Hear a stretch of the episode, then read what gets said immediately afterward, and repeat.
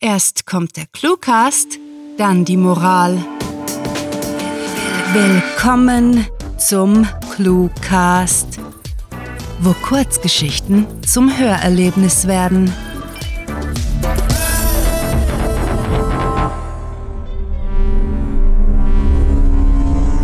Warnung. Diese Kurzgeschichte enthält Szenen, die auf einige Zuhörer beunruhigend wirken könnten. Mehr zu unseren Warnungen sowie wann und weshalb wir sie anwenden, erfahrt ihr in unseren FAQ unter cluewriting.de slash FAQ. Fataler Pragmatismus.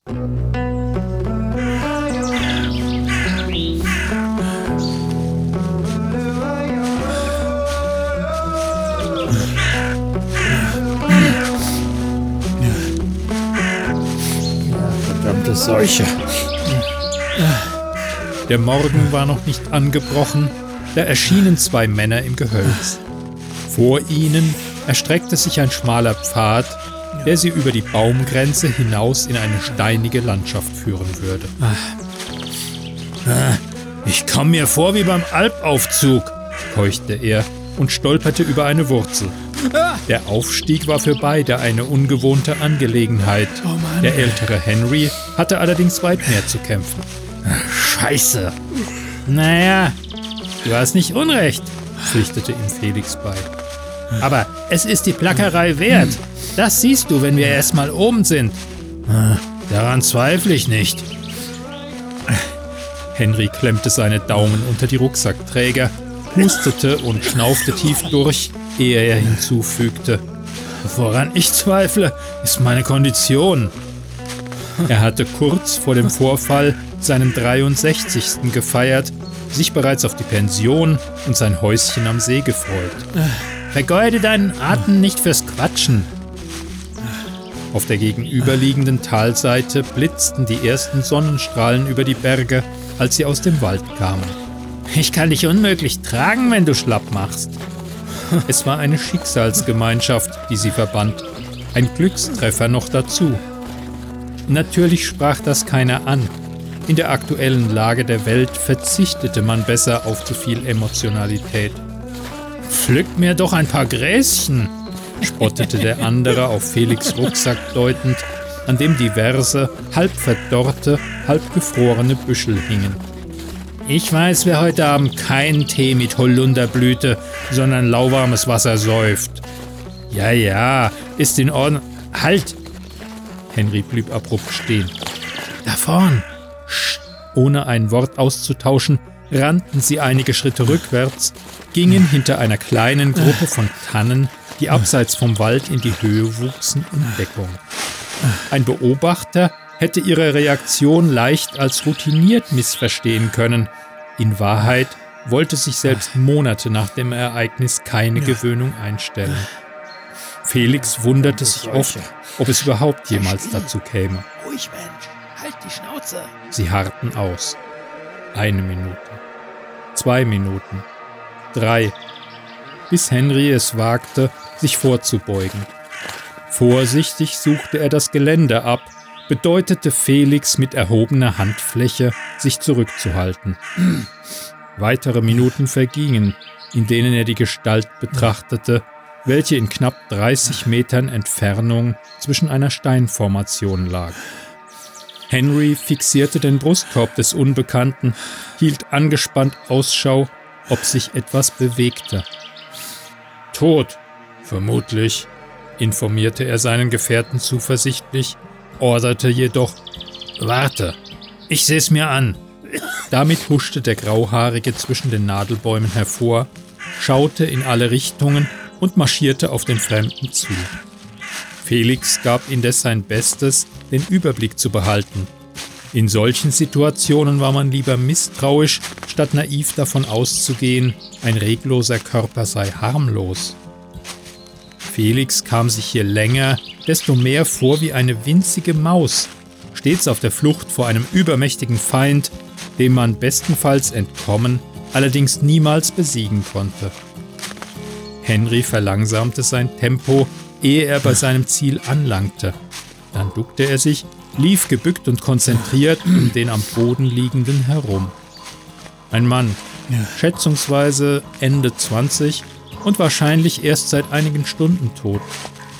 Zwar waren seine Züge eingesunken, die Haut wirkte ledrig und seine Augen trübe, ansonsten waren keine Verwesungszeichen erkennbar. Neben ihm fand Henry einen Rucksack und eine dunkelblaue Wolldecke, nichts Verdächtiges. Nachdem er den Toten ausgiebig inspiziert hatte, rang er sich dazu durch, Entwarnung zu geben. In Ordnung! Felix trabte heran und schirmte sein Gesicht gegen die aufgehende Sonne ab. Mensch? Ja. Hm, machte der Jüngere. Zum 94. Mal sah er einen Verstorbenen, die Leichenberge der ersten Tage nach dem Angriff nicht mitgezählt. Gefallener? Nein, Zivilist. Was wollte der hier oben? Mitten im Nirgendwo. Was fragst du? Dasselbe wie wir, denke ich, meinte Henry und gähnte ausgiebig. Die Wanderung hatte ihm sichtlich zugesetzt. So viel zu deiner Theorie, die Hütte sei geheim. Hm. Die Idee, die Alp könnte plötzlich von Flüchtenden überrannt werden, beunruhigte ihn.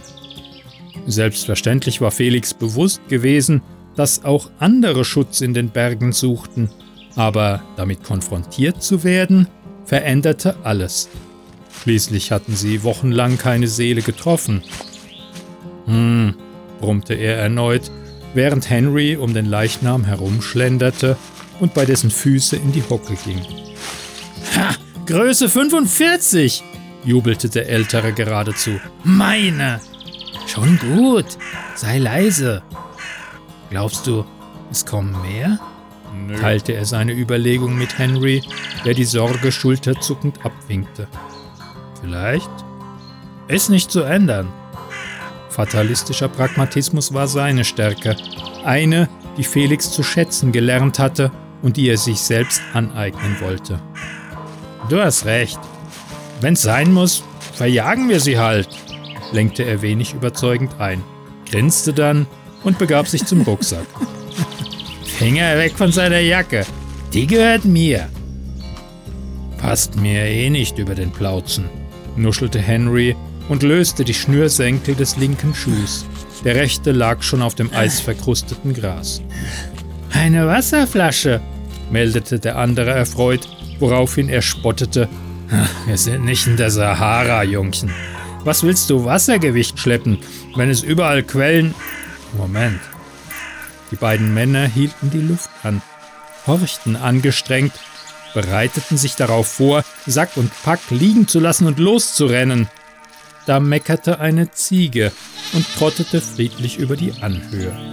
Erleichtert stöhnte Henry Scheiß Vieh und sein Leidenskumpel lachte laut auf. Nochmal, lass die Flasche liegen. Die Decke ist nützlicher. Hast du Platz dafür? Sollte klappen. Kann sie am Rucksack festzurren, gluckste er noch immer amüsiert und beschloss das gleich zu erledigen, während Henry mit den Schuhen beschäftigt war.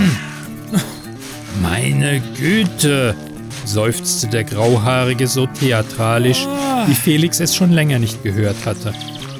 Hätte ich gewusst, dass der Planet dermaßen vor die Hunde geht, Hätte ich mein Berufsleben nicht in der Praxis, bei der Beurteilung der Kohärenz meiner Patienten zugebracht, trainiert hätte ich wie ein Irrer, äh, das sag ich dir. Und Hen mir diese langweiligen Survival-Shows. Henry? Was? reagierte er endlich und der Schuh löste sich. Henry plumpste hinten über. Oh, die Ziege? Nein! Der Angesprochene sprang alarmiert auf ignorierte die schmerzenden Knie und drehte sich im Kreis, um den Grund für Felix panische Stammelei zu entdecken. Henry, komm her! Rasch ging er auf seinen Kameraden zu, der vor der Wolldecke kniete und einen Zipfel hochhielt. Was denn los? Oh.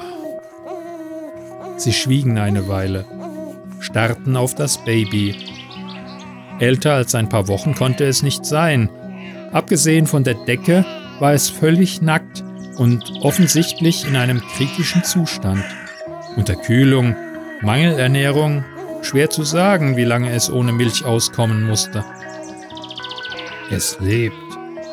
Es war eher eine Frage denn Feststellung. Knapp. Okay. Henry stand ächzend auf, ging zur Leiche und begann, dem vermeintlichen Vater die Jacke auszuziehen. Hilfst du mir? Was ist mit dem Mädchen? Felix sah sich auf der Bergwiese um. Wir müssen die Ziege finden. Bitte? Perplex hielt Henry inne und wischte sich den Schweiß von der Stirn. Einen steifen Körper aus seiner Jacke zu befreien, war Schwerstarbeit. Ziege? Ja, ich habe mal gelesen, dass man Säuglingen Ziegenmilch geben kann, wenn... Vergiss es, unterbrach er ihn.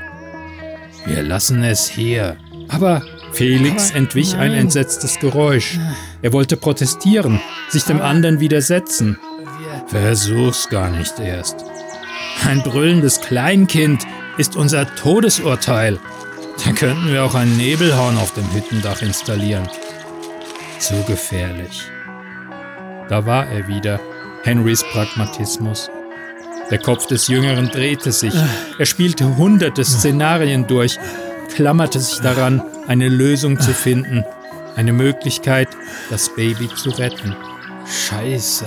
Die Sonne war gänzlich aus ihrem Versteck gekrochen, tauchte die Alpweide in ihr kaltes Winterlicht. Ja, du hast recht. Schlussendlich überkam ihn ein Schluchzen und er flüsterte: Töten wir es, damit es nicht länger leidet.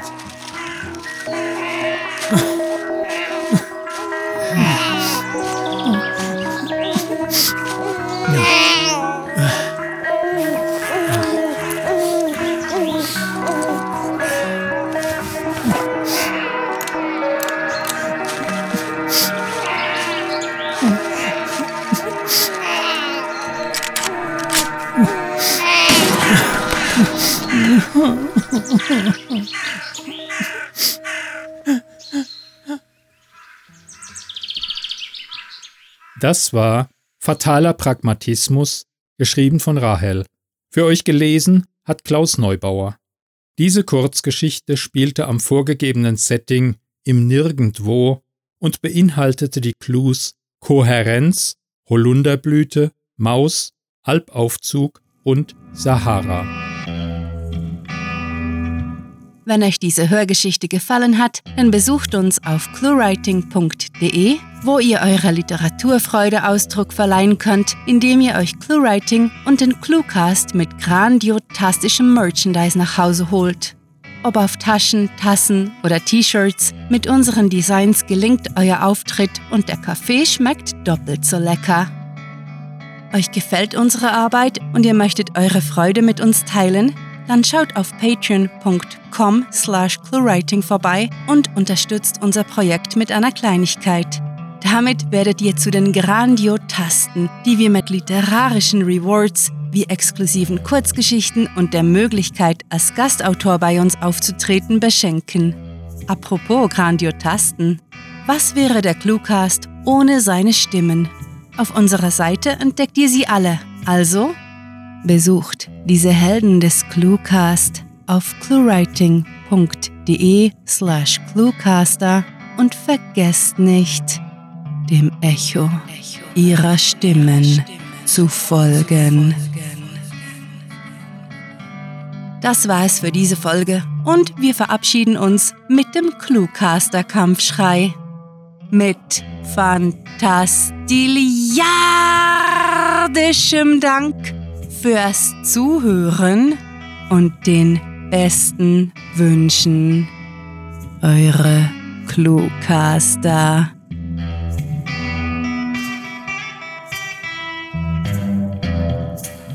Manchmal muss man einfach einen Autospruch improvisieren. Ähm, halt mal, wer schreibt diesen Blödsinn? Der Cluecast ist eine Produktion der Literaturplattform ClueWriting. Für Feedback, Anregungen, Literatur und weitere Informationen begrüßen wir euch jederzeit auf www.cluewriting.de. Grandiotastischen Dank.